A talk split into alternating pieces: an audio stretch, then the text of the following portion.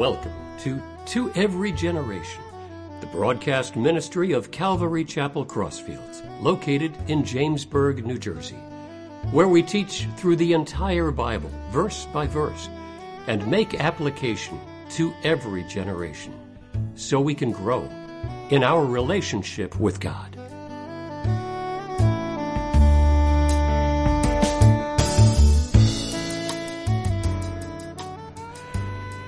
Okay, um, so one of the things we do, and I think God has blessed us in many ways as a church, is we're very, you know, we're still we're generous to. We hand out a lot of material. We hand out Bibles for free. People come and they take a bunch of them, go to their places of employment. You know, we do a lot of things no charge. Uh, we also support a ton of missionaries. We have people in Africa, in Europe, in you know, uh, in local inner cities here, right? Some people haven't heard the word there. We go to uh, homeless missions. We, we do a lot of stuff. Uh, but so we were blessed. We, we so many missionaries. Uh, once a month, we're going to be doing this. And uh, actually, we have a missionary who's in the Israel area, all right, who's going to be coming up very soon to tell us what's going on. But uh, today, I want to introduce, before he comes up, Pastor Denny Barger. Actually, he was in the military many years ago, uh, came to the Lord at some point, uh, has been active in ministry and missions for decades. so cool. He's gone to places I only read about. He's been to the Arabian Peninsula, he's been to the Near East, Far East, he's been to Europe, and it's just amazing. He meets with Muslims, Jewish people, just building these bridges through his ministry, Dreams Alive. And uh, he builds those bridges and he shares his faith. Some of the stories you told me over the phone, I can't wait to listen later to see what else you tell the congregation. But I'm going to let you see what ministry looks like overseas through his eyes. So he's going to come up, Pastor Denny, come up and uh, share with us. Thank you again. As, good morning. It's a pleasure to be back here. Uh, I have been here before, years ago. Uh, one year, my wife stood here on my behalf because I had visa issues at the airport and they wouldn't let me out. And uh, I, I, heard she was very well received, so thank you for that. Um, I don't know about you, but like the psalmist said, I was glad when they said, Let us go into the house of the Lord. Are you glad today? Are you happy? That's a good thing. We should be the happiest people in the world, man. We're going to heaven one day. Oh, I can't wait. Yeah fact, one year I got so sick, I was in the hospital in the ICU for six days. And at some point, my wife comes to see me. She says, You got to get out of the bed and come to the window. And she drags me over to the window, and there's all these people in the parking lot. I said, What's going on? She said, There's people down there praying for you. There's people all around the world praying for you. I said, Tell them to stop. I'm this close. She said, You're the most selfish man I ever knew. So. Anyway, let's uh, get started with these uh, slides if we can, Jim. Uh, there you go. All right, that's the official name of the ministry, which you as a church support, and I am grateful and thank you for it. I don't take a salary from it, all of it goes to the Lord. Why is everybody running in here? I'm. Hmm? Oh, sorry. Oh, okay.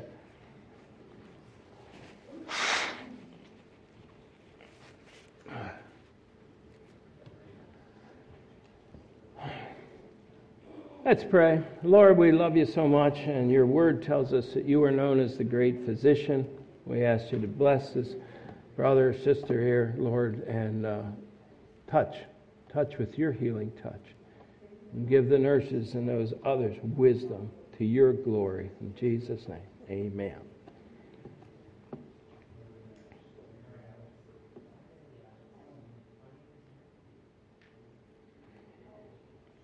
All right. Looks like things are back on track. So, uh, is it Mary Ellen? Is that the name? Mary Alice. Mary Alice. You know, Mary Alice, usually when I get up to the podium, handsome as I am, more women pass out. So I understand, and we hope the Lord will bless you. So hang in there with us, all right? Oh, no, she's going to leave. Okay. That's probably wise with me. I got you. Don't worry, half of them will leave. You know, we had this happen once years ago, and I, I pastored a church in South Jersey. And when the people heard the police were coming, half the congregation ran out the door. So, God is so good, and that's what it's about loving one another in the local church. You know, uh, I had many pastors tell me that people got comfortable staying at home during COVID and they wouldn't come back to the church. Pastors were crying, you know, like, I don't understand why they're not coming back. This is why you come back because you have a family that cares for you. You know, and the more involved you are, the more they'll feel like family. So I encourage you to, you know, keep coming out. And, uh, yeah, because they're going to come up with some other diseases or so-called diseases anyway. So just, just, don't worry about it. Just come. So anyway, um, behind me uh, you'll see a couple things. Uh, that's my email there. Write it down. You might want to write to me and threaten me or something. I don't know. Uh, but um, that's the name of the ministry. You support it as a church. And uh, Pastor Joe asked me to touch on three subjects. So this is going to be interesting because we don't have a whole lot of time. But those are the subjects we're going to talk about. And, uh, you know, the, the, idea of trying to be brief kind of cracked me up when he asked me. It reminded me of a pastor who uh, cut himself shaving one morning, and he went out to the kitchen there where his wife was, and she said, Well, what happened? And he said, Well, I, I was concentrating on my sermon and shaving, and I cut my face. And his wife said, Maybe you should concentrate on your shaving and cut your sermons.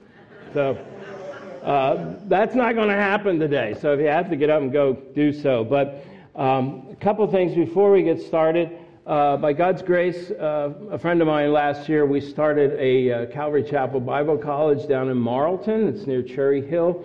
Uh, it's a church that has Hope FM. I don't know if that comes up here or not. But um, we have some brochures out there for that. And if there's anyone in the medical field, I'm going to be talking a little bit about medical missions. And I had about a dozen of these magazines. This is Calvary Chapel Magazine. And last year they went with us on a trip into Jordan. Uh, our team goes to other places as well. I only go with them when they're in the Middle East because, you know, I speak a little Arabic and I don't know, for some reason they feel safe when I'm around. I'm, I'm basically going for the food, but there you go. So there's just a couple, but if you have a medical background, please pick one up and consider what the Lord could do with the skills that He's given you. So, by way of introduction, my bride, Susan, uh, is not here today. She's got a chest cold going, but uh, she and I have been serving the Lord for a long time, and it's a real joy to serve the Lord. It really is. Um, most of that time, uh, it's been between here and in the Middle East. We lived in Cairo for almost six years when we were young, and uh, then we lived in Bahrain uh, for seven years. And how many of you know where Bahrain is? Okay, I think we have a picture of it somewhere. It'll show up. But um, love the Lord, and we're here in Ocean County now, Southern Ocean County, and, and by God's grace, I get to go in and out of the Middle East. Um, the ministry for us began in 1982. I do have a picture for that, Jim. Uh, the Lord called us to serve a group of Christian garbage collectors in Cairo, and that's a picture of the street scenes when I first got there in 1982. And I was privileged to work with a, a pastor who had been called to give his life there, and he served. He served there for 40 years. I was there with him for five and a half years. 60% of those kids died before their fifth birthday. You know, um, if, you've, if you've never done it, stop and pray and thank the Lord that you were born in the USA. Okay, this is the greatest country in the world, and, and you can, we have such good health care and all that. Um, but it was tough over there, and uh, we did our best. And uh, by God's grace, we were able to build a school for the kids. They had no school, they had no clinic. Uh, the clinic, we actually started a clinic which became a hospital. So God was good. Um, now, let's put the next one up, Jim. There, we, there was the church. That was the first church uh, that was planted there. And uh, you can see the surroundings. It really was a mess at that time. It's radically changed. In fact, you should have seen me the day asphalt got put down. You know, you wouldn't think you'd get excited about asphalt. Well, when you're walking through, you know, animal poop and dead animals and garbage and dirt and all, you know, asphalt's a nice thing. It's your friend. So I was pretty excited to see that. But I put this up here to show you that one person whose heart is committed to the Lord and is grateful for what the Lord has done for him and, and obeys the Lord by looking around to other people, God can do a lot just through one person. Let's see the next one, Jim. Okay. He built a church into a cave. It was, an interesting story. Uh, it seats over 20,000 people. It's the largest church in Africa in a garbage dump, if you can imagine, okay? And uh, periodically, the, the pastor, Simon, and I would go up to that cave before he made it into a church. And there was an old hermit there. His name was Galini. And we would go in, and Galini said he could see angels. Now, he was really hard to understand, you know, so he'd say, Galini, are there any angels? And he'd go, you know, and he's pointing around, and I'm standing there like, yeah, okay, Bubba. Um, and I wondered, you know, I, I wondered though, is Galini closer to the Lord than I am? Or is he a madman, you know? Is Galini a man of great faith or am I a man of little faith? After Galini died, Simon felt the Holy Spirit leading him to pull the dirt and rocks out of that cave, and this is what became of it. What do you think? I think Galini was a, was a man of God. I think he was spiritual, and I think there were angels in that cave. And I'll go to my grave believing that. And uh, I had a chance to be in that cave uh, about a month ago. My friend Simon, actually, it was two months ago, my friend Simon died. He passed away. And I want to say something. And, and this isn't bragging about anything but Jesus. That man touched so many lives that at his funeral, over 40,000 people showed up. I asked one of my friends, you know, we got talking about Muslims becoming Christians. He said, By the way, you still interested? I said, Yeah, of course. And he said, We figured out over 8,000 Muslims were baptized here in this one church. Isn't that great? Say hallelujah. Come on.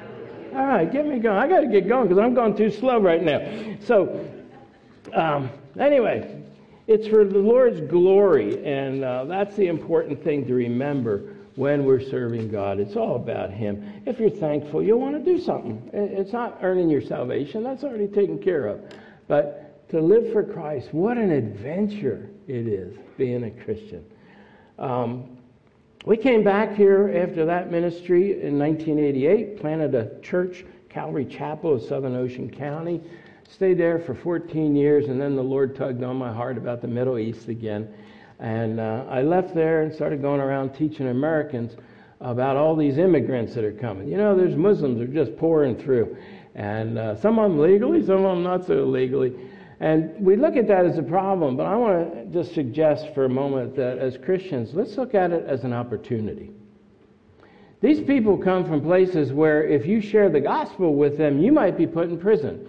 In fact, I'll be in Jordan in a couple of weeks again, and uh, I know for a fact that if I shared the gospel with a Muslim there uh, and it was found out by the police, uh, I could be arrested and put in jail for three years. That doesn't happen here in uh, Jamesburg, does it? No. You know, we don't live in a police state. We don't have a state religion uh, as many countries do.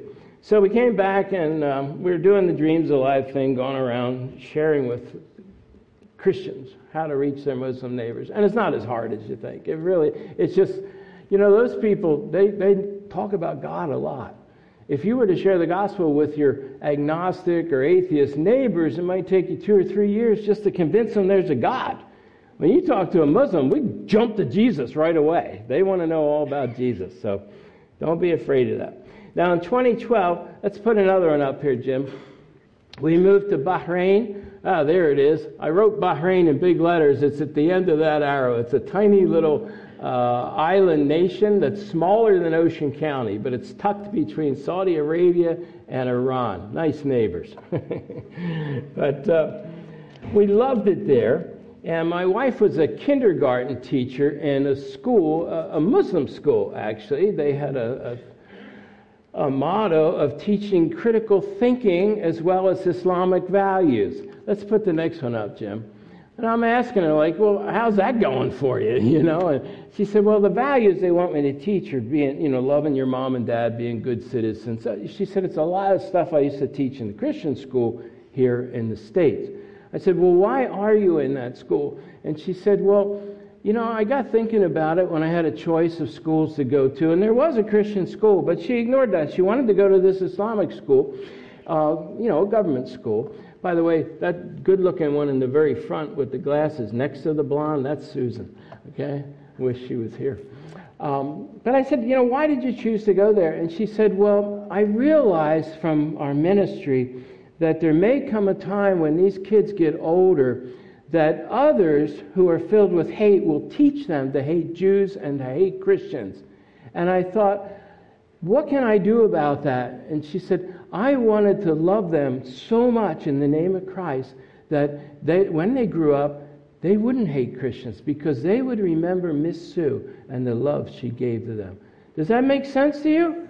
See, love wins. Love wins. It's a great thing. By the way, um, if you ever want to do a ministry to kids, I know that VBS is coming up. Ladies, most of you put your perfume on your wrist and maybe behind your ears. Not a kindergarten teacher.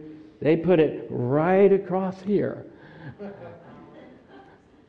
I was interviewed one time in Bahrain uh, about something to do with ISIS, and uh, the interviewer, her son, had been in my wife's class, and she said, "Oh, my son wants to marry your wife." I said, "Well, tell him forget it." Okay, I, I got her, and he said she, he always used to come home and say, "Miss Sue smells so good." You love them. That's how you win the day. Uh, let's put the next one up. I was the pastor of an international church there.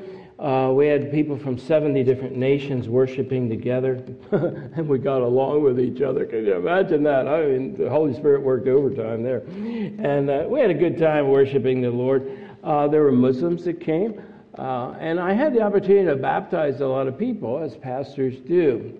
And this is a picture of one of our baptisms. Um, I don't know if you can read it there behind me. Yeah, so you can see the different nations they're from. And uh, those three women in the middle there were from communist China. And after the baptism, one of the ladies said to me, I was an atheist living in a communist dictatorship. God moved me to an Islamic monarchy in order to meet Jesus, the Jewish Prince of Peace, and be baptized by a Christian pastor from America. She said, Wow, how far the hand of God will go to save sinners like me. Come on. Amen, right? God loves people. He saved you. I'm looking at you. You're nothing special, okay? but God thought you were special. And He sent people to share His love with you and His word with you. And by His grace, you were saved. That's a wonderful thing. Now, a wee bit more about this ministry since you support it. Uh, let's put the next one up. Okay, this is me in Jordan. I'll be there uh, February 15th again uh, with a medical team. That's basically what we do there. Uh, let's go with another one, Jim. This is our main reason for going uh, in February. It's a missions, medical mission trip. Again, if you are a medical professional, uh, take a look at one of those magazines. There's a whole article about it. But we're going to try and show you a film clip. Can we try that one, fellas? There we go. My name is Laurel Downs, and I'm a physician. And we, I'm coming here for about seven or eight years, actually, um, with a team of medical people from the United States.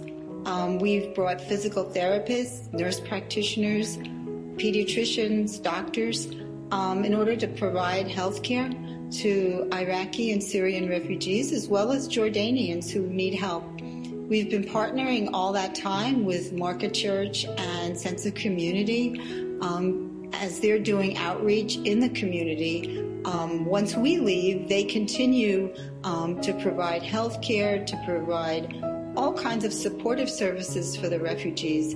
And we come because we really want to share um, hope with these people as well as medical care that's desperately needed. And we want to share the love of Jesus with people um, because that's really and impact them for eternity. Um, and it's just been a tremendous blessing to be here. We actually get more out of this than we give. Um, we enjoy partnering with the church. We have built relationships over the years with translators, with patients, and with the people in the community. And it's just a joy to be here. All right, I'm here recruiting. You know, God gives us gifts and skills. It's not just to get rich, okay? Uh, that was actually my main message to the people in Bahrain. We had a lot of people from around the world who came there because of jobs, good paying jobs. They didn't have to pay taxes. Oh boy, can you save money without the government?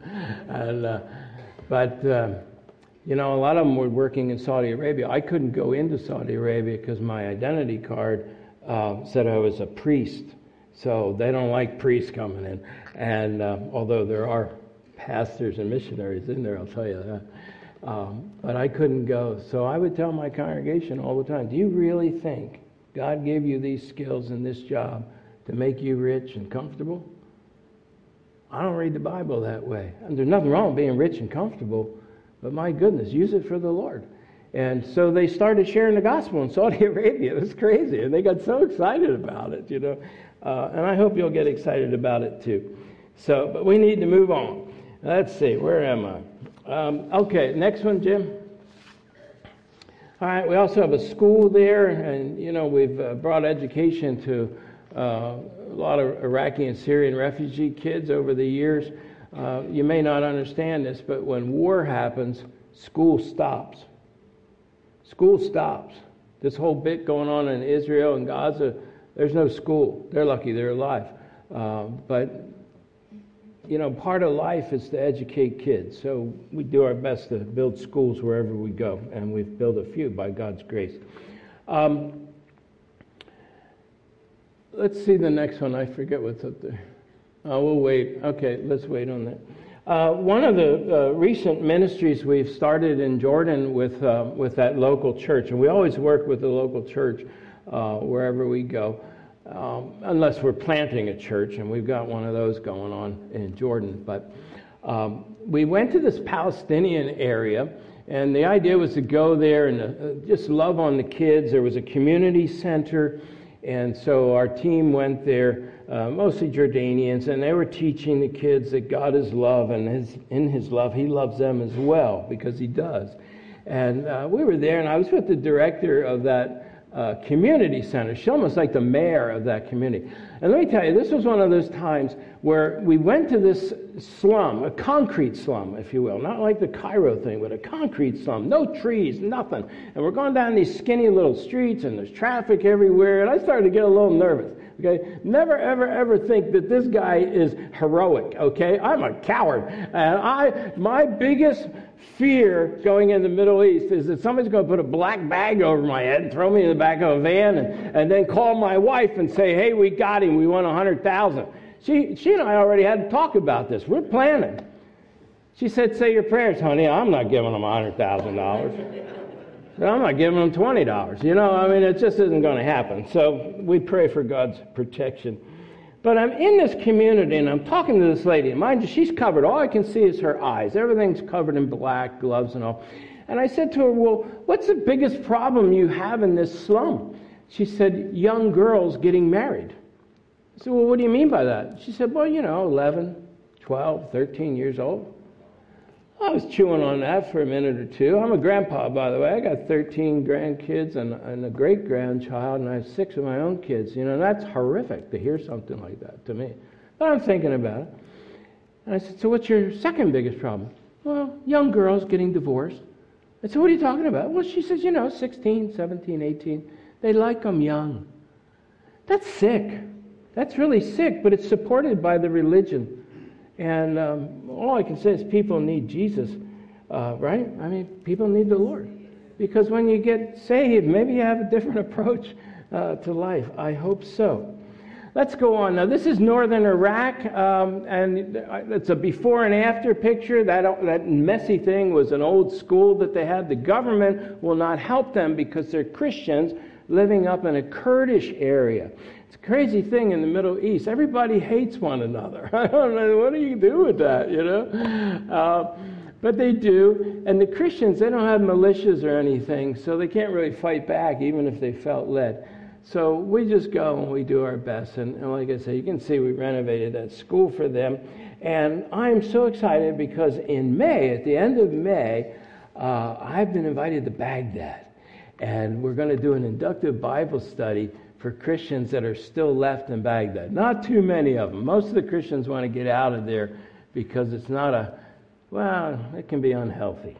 Uh, let's just say that.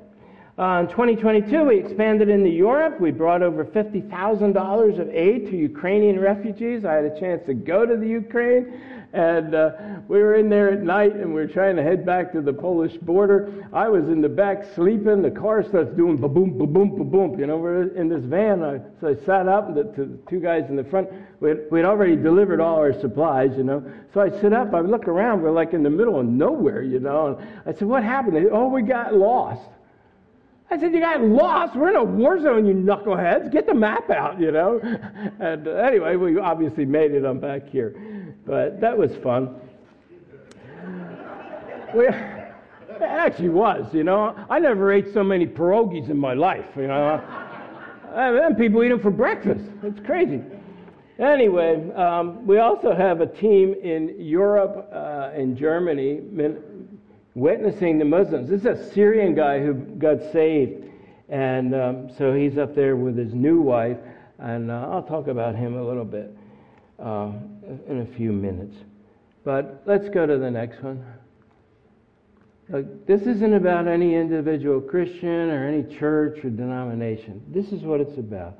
Whatever you did for one of the least of these, my brothers and sisters of mine, you did for me. You know, we have so many opportunities. I once heard a couple biker guys who became Christians. This is when I was a new Christian, 40 years ago. And they were speaking. And the one guy said, You know, if you don't know what the Lord wants you to do with your life, who, you, who He wants you to minister to, put a blindfold on and walk out your front door. He said, I guarantee you within five minutes, you'll bump into somebody who needs Jesus. Amen? Well, let's go to part two uh, Pastor Joe asked me to talk a little bit about the Israel Hamas war, and uh, I, am going to say some things. I hope you're okay with it. We'll find out. But from my missionary perspective, this is not your normal war, okay? This is not a war about borders. It's not a war about, you know, looting the other guy's stuff and enriching yourself as a nation. Um, this is a spiritual war, and it's being fought by two people groups that have yet to acknowledge Jesus as God. Okay? That's the distinction between us, the Jews, and the Muslims. So you've got the Jews and the Muslims who are, you know, killing each other. And the Muslims honestly hate the fact, they hate the fact that God has declared the Jews to be the apple of his eye. Now, when I got saved, my, my father in law took me aside and he said, Hey, I want to talk to you about something. He said, You know, if you ever run into any Jews, you'd be nice to them. I said, Really? Why do you say that? He said, Because they're the apple of God's eye. They're God's people. He said, As a Christian, just be nice to them. They'll drive you crazy, but just be nice. And if you ever drove through Lakewood, need, need I say more? Okay? Need I say more?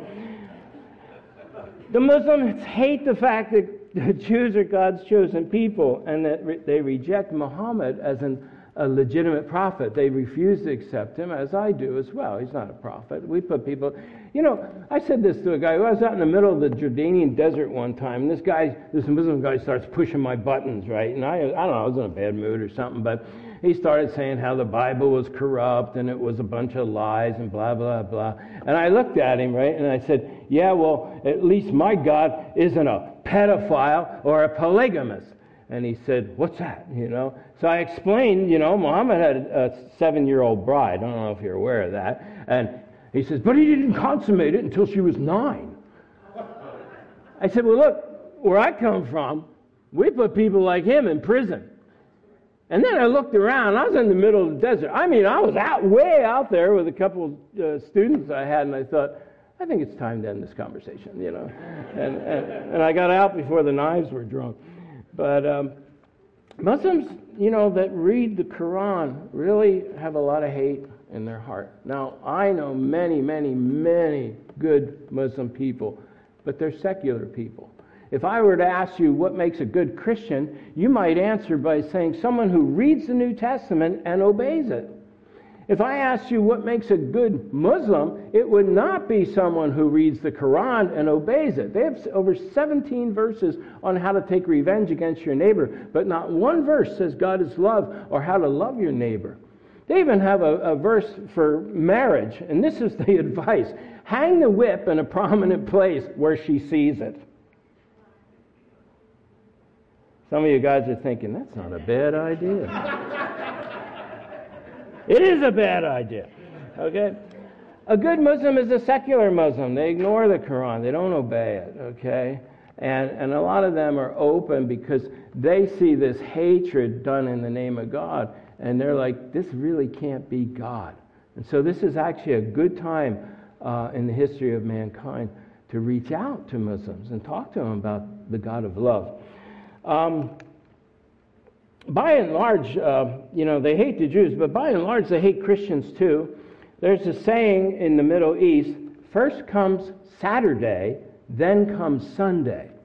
Do you understand that? Jews worship on Saturday or Friday night and Saturday. We worship on Sunday. So when they're finished with them, they're going to turn on the Christians. And actually, they turn on the Christians periodically anyway. So, Israel, on the other hand, okay, uh, we know from Scripture, in fact, Pastor Joe mentioned Revelation, there is going to become, there will be a time when many Jews will give their heart to Jesus. It's already happening. It's happening among the Muslims. It's also happening among the Jews, okay?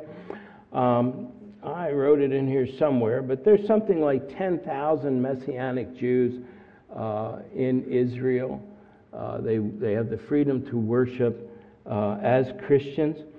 Um, but they do have limited religious freedom there, okay? Judaism's a state religion. Uh, and Muslims, Christians, Druze, and Baha'i are, are, free to worship. It's illegal to harass people from other uh, worship, you know, other religions. But when they say harass, they're also talking about evangelizing. It's illegal in Israel to share your faith with a Jew and lead them to Christ. Very dangerous thing to do. And we need to just acknowledge that. Um, one day the Lord will take care of that. But meanwhile, as Christians, our job, especially there in the Middle East, is to share Jesus. Because frankly, He's the answer to every problem uh, that the world has. He, you know, He made the world. He's the Word that created the world, so He knows it all. Um, it's illegal to evangelize anyone, especially under the age of 18, and only Jews, real Jews, can immigrate to Israel. If you're a Messianic Jew, you're not allowed to immigrate to Israel, if they know that. Um, and given Jewish history of persecution, I'm okay with some of that. You know that they need a place to live and be safe.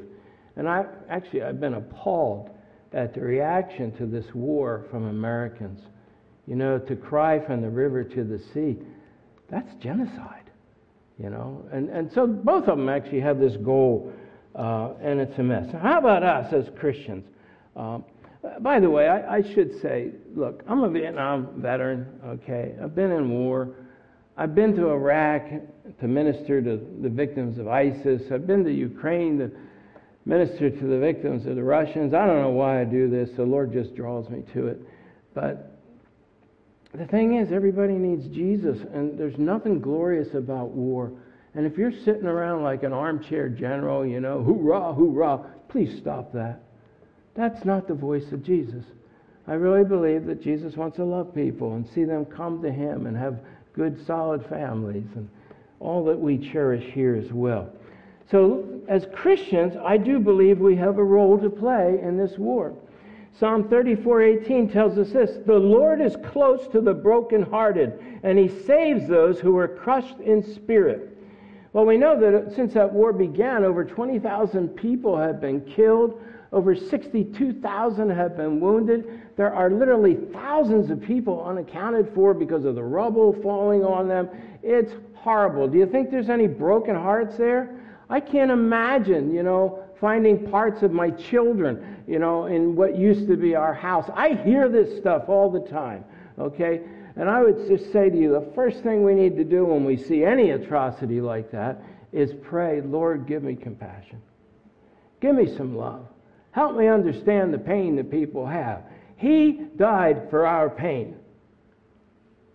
He has comforted many of you. I know He's comforted me. Should we not be as He is? I think of that verse when He was on a hill overlooking Jerusalem and He prayed because He said they were like sheep without a shepherd. People need Jesus. So, two questions. What can I, as an individual person, do, and what can our church do? A couple suggestions. Uh, of course, pray. Uh, pray that Hamas is done with, okay? These are wicked people. I could go on about that. Uh, you know, I, I used to think there was good in everybody until I encountered ISIS. And boy, the stories I heard. First time up there, I cried every day. I was there for a week. Every night I was crying because of the painful stories I heard trying to bless people as, as I was there. And uh, by the way, I mentioned the 10,000 Messianic Jews in that area. There's also 48,000 Palestinian Christians. All Palestinians aren't evil, okay? There's so many of them. This is the birthplace of the church. This is where it began for us. We shouldn't lose sight of that. We have brothers and sisters living there as well. Now, from what I've learned, there's only a thousand Christians in Gaza, if that. There were 3,000 when Hamas took over. But again, first comes Saturday, then comes Sunday. They, they all want out. They all, every Christian I know wants to leave that area because it's just not a good deal for them. So we want to pray for them. We want to pray for peace. And, um, you, you know, we want to pray that the Christians that remain start sharing their faith because there's an interesting thing I've discovered over the decades of doing this work. When a Muslim gives his heart to Jesus, you know one of the first things that happens? They stop hating Jews. I'm telling you, they stop hating Jews. I have friends that used to be Muslims that'll sit there. They'd go right along with all the Revelation talk about, you know, the Jews, uh, you know, being God's, the apple of God's eye and all that. Uh, if you want to read about that, there's a couple books I recommend. One is called Once an Arafat Man. Once an Arafat Man. Tass Saada wrote that book. And then Son of Hamas is another one, where an actual Hamas guy gave his heart to Jesus and seeking Allah, finding Jesus. People can change if Christ is in their heart. So the first thing we do is pray. The second is go. Uh, I was sitting in Bahrain when I first heard about the ISIS atrocities. They had come in from Syria, gone down into Iraq, and I'm watching this stuff on my computer, and I'm crying again. And, and I, I started to pray, and I said, Lord, somebody ought to do something. And that still small voice came back and said, Well, you're somebody, aren't you, bucko? Lord's very blunt with me. Um, and yeah, I was. And the next thing I know, I was, I was in Iraq um, praying with people. You can go to Israel today, you know, with all the men who've been called up to fight against Hamas. Nobody's picking the olives. You could actually go pick olives for a week or two. Wouldn't that be nice? Weather's good over there, okay? Something to think about. Uh, talk to me afterwards. I'll give you lots of opportunities, okay? But the idea is to get up and go. And I want to tell you, when they stop hammering each other in this war and they say, okay, war's over, I'm going. I'm going because th- th- it needs to be rebuilt. People need to know that God still loves them and that there's a future and a hope, but it's to be found in Christ. And we'll go not just to do evangelism, although everything we do is in the name of Christ, but we'll go and do some rebuilding, whatever the Lord provides. Now, if you can't go, the third thing is obviously to give.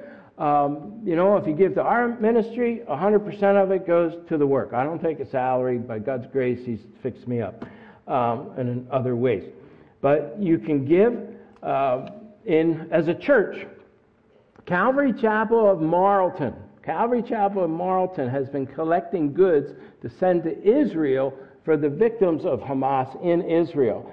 And every week they send over these this stuff, and I forget there's somewhere way they're way over fifty thousand dollars worth of clothing and things that you as a church could do, or as an individual. Calvary Chapel of Marlton. Um, do we need a seventh inning stretch? Am I boring you? You're yawning. You, you okay? Okay. No? Okay. Well, then I'm going to roll on. We got part three coming up. And uh, for part three, let's open our Bibles. Some of you are saying, it's about time. I thought this was a church. Mark chapter 16. All right. What I want to consider as we wrap this up is that missions is for all of us. It's not just for people like me. It's not, what does that mean anyway? You know, I'm just a Christian who responded to God's love. That's all I can tell you. Uh, it's, it's not just for short term, but you are a missionary. When you walk out the doors of this building, you are entering the mission field. You understand? I didn't hear one amen out, out of that. Okay, let's, let's, let's think about it again. When you walk outside the doors of this building, you are entering the mission field. Amen. There we go. Oh, boy. I'm going to get back at the table. I'm going to take all your names. This is great. Well, Mark 16, uh, in verse 14, talking about Jesus after the resurrection, the disciples haven't seen him yet. And it says in verse 14, later he appeared to the eleven as they sat at the table, and he rebuked them. He rebuked their unbelief and their hardness of heart because they did not believe those who had seen him after he had risen. Excuse me. Where are the disciples? They're sitting at the table. The King James Version says they, they sat at meat. Today we would say they were out to lunch. Okay? Jesus died, and so did their hope, their faith, and their purpose. They didn't understand that his purpose was to rise again, to defeat death, to make a way for us to be forgiven of our sins. They didn't understand that. They thought it was all over. They're out to lunch. Do we have a slide up there, Jim? I think we should have one somewhere. Yeah, yeah, let's leave that up for a while. That's the point. Making friends. You know, sometimes words like evangelism and missions make our knees knock. It's like, oh, I don't want to go door to door. I can't do that. Well, don't. I never did, you know.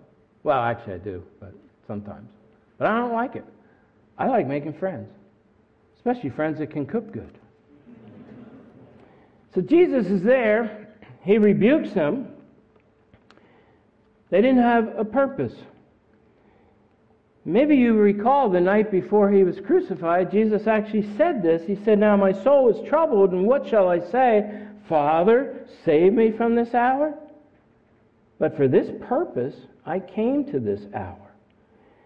Now, if we're disciples, and my understanding is we're all disciples, uh, then his purpose, the teacher's purpose, becomes the student's purpose. Okay? So Christ's purpose is our purpose. Not that we have to go out and die on a cross, we don't have to do that. Um, but to just let him be with us, let him be in us and work through us. It's so simple. Now, look at the rest of this thing. Um, in verse 15, he gives this commission. And you know, there's two things basically about being a Christian it's the Great Commandment and the Great Commission. The Great Commandment is love the Lord your God with all your heart, soul, mind, and strength, and, and love your neighbor as yourself, right? That's the Great Commandment. This is the Great Commission. And he says, Go into all the world and preach the gospel to every creature. He who believes and is baptized will be saved, but he who does not believe will be condemned. And these signs will follow those who believe. In my name, they will cast out demons. They will speak with new tongues. They will take up serpents, and if they drink anything deadly, it will by no means hurt them. They will lay hands on the sick, and they will recover. It's a beautiful passage. And and it's a commission. He says, Hey, Christian, this is what it's all about. You want to have fun? You want to live the Christian adventure? Or do you want to sit in a pew and let the guy talk, talk, talk, talk, talk until your behind hurts you? They taught us in seminary the brain can only absorb as much as the backside can endure. Now, in verse 15, when he says every creature, Matthew actually puts the word nations. And that word nations comes out of the Greek for ethnicities, okay? And he's saying go to all different types of people with different ethnic backgrounds. Now, here in America, God has made cross cultural ministry very easy. Amen? Do you guys know that the largest Hindu temple in the United States of America Robbinsville, okay? Next week, skip church. Go on down there and tell them Jesus is here. Get, get, out, get out your Bibles. What does that mean if they have the largest Hindu church? It means this area is flooded with Hindus, okay? Hindus are people who need to know that Jesus loves them. They don't know that. There's all kind of people in New Jersey. We're, we're really loaded with a bunch of different ethnicities. I was down in Ocean City a year or so ago, and this guy's pumping my gas, and I hear an accent. Tune in to accents, okay? Because the next thing, once you hear an accent, say, "Hey, brother, where where are you from?" That, that's an interesting accent, and they'll usually tell you. This guy was from Tajikistan. I bet 90% of you couldn't even find Tajikistan on a map. What in the world's he doing in Ocean City pumping my gas? Well, the Lord brought him there, and I gave him a little DVD about the life of Jesus. Here you go, bro. I don't know what happened afterwards, but that's not my concern.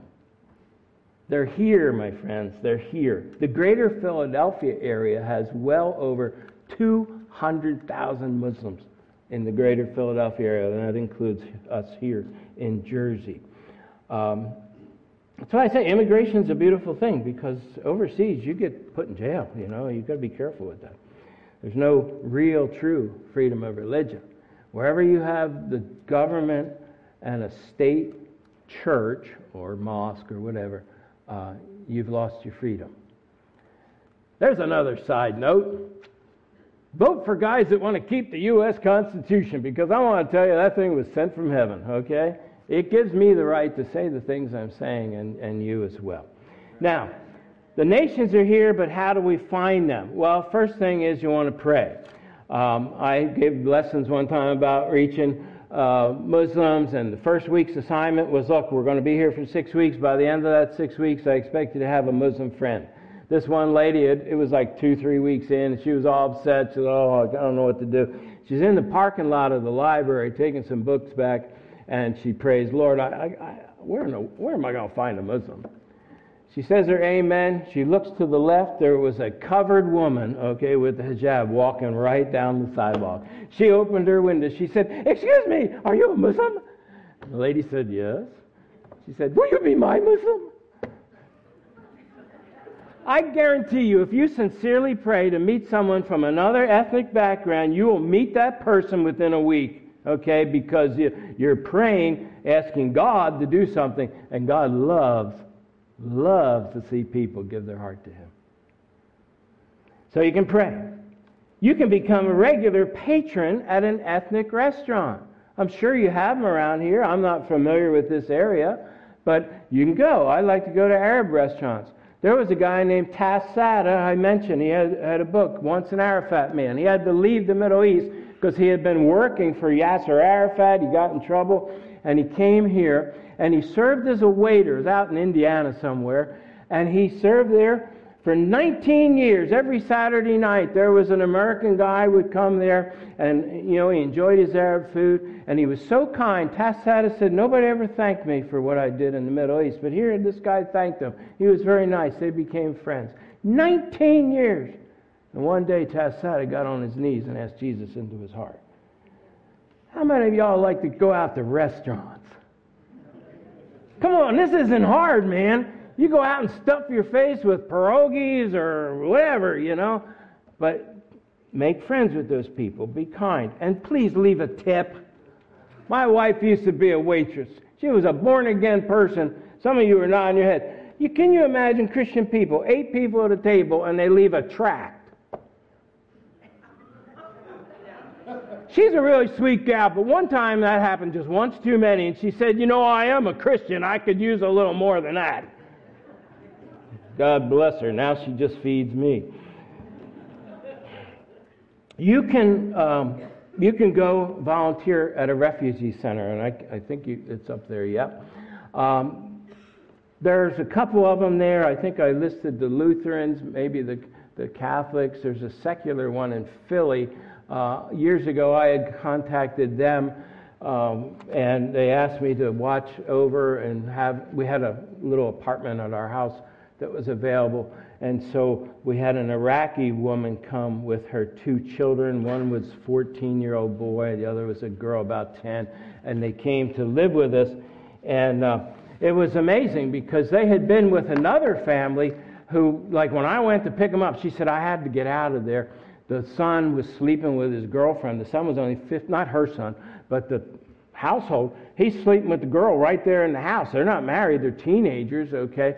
Uh, the first thing I saw when I walked in was a little Buddha statue, you know, so they're obviously not Christians. And this Iraqi Muslim lady said, I didn't know if my children were safer in Iraq with the bombs and the bullets or were they safer in America with all this immorality. Think about that. So she came to our house and we had a little swimming pool in the backyard, uh, one of those above ground things, and she said to me, "Why, why your daughters? Why, why do they dress conservatively? We wouldn't let them have two pieces." said, your, your belly button's for your husband, and I don't want to see it as your dad. So you can do what you want with that. Um, that's free. But she said, Your daughters aren't like those other girls. I said, Well, Rauda, I said, You know, they're, we're a Christian family. We don't, we don't display our flesh, you know, we're kind of conservative. Oh, okay. Can you tell me more? So she started, you know, asking about the Lord. And, and uh, nothing sensational came from it. But then she had a chance to move over to Conshohocken. Some relatives were there, and we went down to the second-hand shop. We bought some furniture for her for her apartment. My buddy George had a truck, so we took her up there. And afterwards, we're having lunch with her relatives. Now I'm sitting at the end of the table with I don't know her cousin, this guy, because you're supposed to like guys are supposed to talk to guys, girls talk to girls. So that's the way it is. And, and I'm talking to him, and out of my other ear, I hear her talking to his wife in Arabic. And I'm not eating. And the wife says, What's the matter with him? Why isn't he eating? Doesn't he like our food? And Rauda said, Oh, no, he likes your food. I cook for him as much as I can. He likes your food. But he won't eat unless he gives thanks to the God. Now, why am I telling you that? Because if you can invite someone into your home who doesn't know how Christians live, a simple thing like saying grace before you eat speaks volumes. So I heard her and I said to the, hu- the husband there, I said, Yeah, she's right. I can't eat till we give thanks to God. Would it be all right if I prayed for you and your family? And he goes, Well, uh, yeah, I guess. And I said, Well, I'm a Christian. I pray in the name of Jesus. Would that be okay? And he goes, Well, uh, yeah. And then I started, you know, I'm a little naughty inside. So I started having fun. I said, And in my house, we hold hands. Let's hold hands. so there we were, holding hands, Muslims and Christians. Look like the Waltons, man, you know, and I'm praying in the name of Jesus. And, and I've totally lost my place here. Let me see here. Anyway, you can volunteer at a refugee center. You don't have to bring them to your home, although it's a great thing. But they need to learn English. You can help. Trust me, it's so easy to teach people English. Let's move on. We're almost done. Um, and I want to wrap this up just sharing three truths about missions. First of all, missions is the heart of Christ. Jim? Missions is the heart of Christ. Don't mistake that. This is what he's all about. And you might think he's slow, but in 2 Peter 3 9, we read, The Lord is not slow in keeping his promise, that some understand slowness. Remember Tass Saada? How many years? 19 years. The Lord is patient with you, not wanting anyone to perish, but everyone to come to repentance. So Christ's heart is that no one would perish, but all would be saved. I mentioned a friend who was a Syrian Muslim, and he's up in Germany. when you share, you need to know this, when you share the gospel with other ethnicities and people from other religions, it can cost them dearly. I'm going to call my friend Bob because his name can't be put out there, okay? But when he gave his heart to the Lord, he escaped Syria because they wanted to kill him in Syria, his own relatives and other people. He made his way down to Iraq. After a couple of years, he was able to come to the United States. His wife was already here. She said, I'm giving you one more opportunity to recant this Christian stuff. If you don't, we're getting a divorce. She divorced him. Now, I don't know what happened in your family when you gave your heart to Jesus, but I venture to say not many of you were threatened with divorce. His wife divorced him. People wanted to kill him. And you know, you talk to Bob today, and he's out there, he's sharing his faith with Muslims in Germany because they have the freedom to do that there. You know, for him, he said there was no turning back. How could I ever go back to that? He said, I've found peace, I've found Christ. Amazingly, he echoes the Apostle Paul who said these words, and you may recognize them. Indeed, I count everything as loss because of the surpassing worth of knowing Christ Jesus my Lord. For his sake, I have suffered the loss of all things and count them as rubbish in order that I may gain Christ. Missions is the heart of Jesus. Let it be our heart as well. Secondly, missions is the hope of the condemned. This world is a mess, okay? You know that. It's a mess. In America alone, 1.7 million people attempt suicide every year. That's almost 2 million Americans can't stand it and they want to die. More than 48,000 actually succeed. And if you do the math, that's something like one death every 11 minutes. That means probably about 10 people have been dead, have taken their life since we started this morning. So many people live in hopelessness. They have no hope for tomorrow. The bills are piling up. They don't know what to do. They need Jesus. That's all I can tell you. Because Jesus puts everything in order.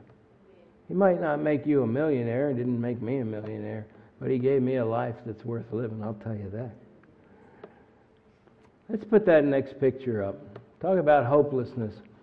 This kid on the right, that's, that's my hand, and I'm, I, he's got this amulet around his neck. And I, we're, up, we're just on the border of Syria and Jordan there in a refugee camp. I said to him, Son, what's this thing represent? He said, Well, there's some verses for the Quran in there. I said, Oh, why do you wear that? And he said, Because the jinn have been after me. Now, some of you are familiar with the word genie. Genies aren't that funny Aladdin guy, okay? Get that out of your head. These are like creatures, demonic things, okay? Uh, no, one of the things you could do if you go to an Arab restaurant, okay, uh, ask them what they think about jinn and offer to pray for the jinn to be uh, cast out. You know, they like that. Um, so this kid, he, I said, tell me about it. And he said, well, when I'm playing with the other kids, the jinn come up and they clip me behind my knee and I fall down. I'm always falling down. So one of the older ladies said, if I wear this amulet, uh, the jinn, I'll be safe from the jinn. I said, oh, son, it doesn't work like that. If you want to be safe from evil, you need to have Jesus in your heart. Because Jesus has defeated the devil, Jesus has defeated death, and Jesus loves you. You don't need that thing around your neck. And you know, we were there for a few hours, and that was early on. And at the end, of our time there, uh, one of the Jordanian guys had a guitar, and he was leading these kids singing songs about Jesus. And that kid was right in the middle, just praising the Lord. I love being a Christian. I really do. That gets me excited. I can't. I want to go back now. Forget. I got to wait two more weeks. Anyway, without the gospel, most of mankind is helpless, hopeless, and heading to hell. Would you consider today reaching out to somebody. Third thing, last thing, we're moving toward the end. Missions is the health of the church. Is this a healthy church? I know it's a busy church. I heard the announcements. Is it a healthy church? Missions is the health of the church. Someone once said this the church that does not evangelize will fossilize. And boy, I see it. Okay, churches are closing all over. Last year, eight seminary slash Bible colleges closed in the United States. They couldn't afford to keep going because nobody was coming. That's why we're offering those classes down there in Marlton for $150 for the whole course. You'd shudder if you heard how much I paid to go to seminary. And that was back in the 80s, 90s. We ought to be educated, you know. Seminaries shouldn't be closing, they should be filled to the seams. Um, churches should be filled to the seams. I mean, the world's messed up. So I would encourage you, as a Christian in this church, invite the non Christians to go to church. What are they going to say that's going to be so horrible? No, I don't want to go to your dumb church. so what? I grew up in an era where sticks and stones may break your bones, but names will never hurt you. Now everybody's hurt and offended. So I've made up my mind. I don't care. You can be offended all you want. It's all right with me. I mean, I'd still try to be loving, but the gospel is offensive. I've read that in my Bible, and it offends people. But it doesn't offend all people. A lot of people need it, and they know it. So talk to them, invite them out. It's okay if they call you names. Um, look, look what happened back there in Mark at the end. After Jesus gave them that little speech, right? It says in verse 19, So then, after the Lord had spoken to them. Has the Lord spoken to anybody here? Okay, He does it every week through His Word. Okay, the Lord's speaking. He who has ears, let him hear. So then, after the Lord had spoken to them, He was received up into heaven and He sat down at the right hand of God. Now, look what they did. And they went out and preached everywhere the Lord working with them and confirming the word through the accompanying signs. Je- Jesus doesn't say, get saved, now go to work. He said, hey, now that you're saved, let's live together. Let's go out in the world together and see what happens. You're sealed in the Holy Spirit. You're full of His Word. You know, if you know so much as John 3.16, if you've memorized that, you know more Scripture than over three-fifths of the people on the planet. And they all need John 3:16. Okay? Faith reveals itself in action. These guys got fired up. They left the lunchroom. They went out and made new friends.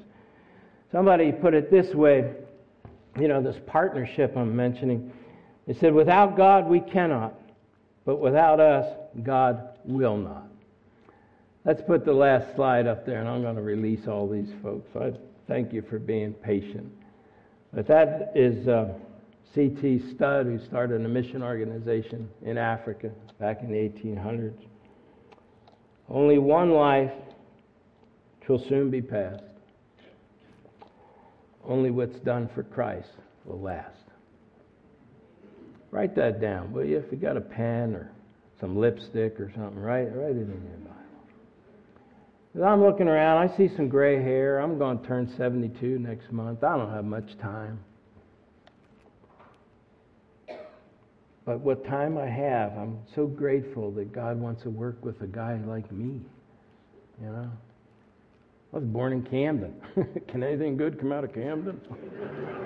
I, think that's in the Bible somewhere. Only one life shall soon be past. Only what's done for Christ will last. Would you stand and pray with me? Thank you for listening and being attentive. Father God, we love you. We are standing before you as a people grateful for salvation. You did for us what we could not do for ourselves. We are so glad you broke through broke through the insanity of the way we lived without you. And surely it is insanity without Jesus. You bring sanity, you bring peace, you bring hope in our hearts. We're grateful for you. But Lord, as we stand here today, we realize that you not only have given us a great commandment to love you and love our neighbors, but you've given us a commission to go out and talk with those neighbors and make friends with them. I pray that for everyone standing before you right now, you will put a vision in their heart. Maybe put a, a face of someone they know in their heart. They've been wanting to talk to them, but they just haven't felt good about it. Lord, help them to feel good about it. Help us to share the one hope that we have hope for eternal life and our Lord Jesus. I bless this church, Lord. I thank you so much for their support, allowing us to go and do some of these things. And I pray that sometime in the near future, maybe one or two of them are going to be on the mission field with us. But Lord, as we said earlier, when we all leave this doors today, when we leave this building, we're going to enter the mission field. Help us to be cognizant of that. Help us to be cognizant of the presence of your Spirit. And may anything we do, all the things we do, be for your glory. In Jesus' name, amen.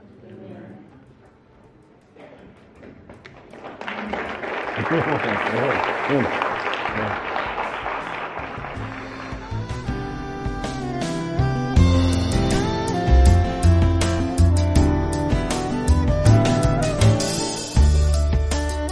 been listening to To Every Generation from Calvary Chapel Crossfields. We meet for Bible study Wednesdays at 7 p.m. and Sunday service begins at 10:30 a.m. On Sundays we have children's church for all ages, in addition to infant and nursery care. You can find out more about the ministry here at Calvary Chapel Crossfields by going to www.cccrossfields.org, where you can also watch or listen to previous messages. If you have any questions or have a prayer request, please email us at contact at cccrossfields.org. Thanks for listening, and may God bless.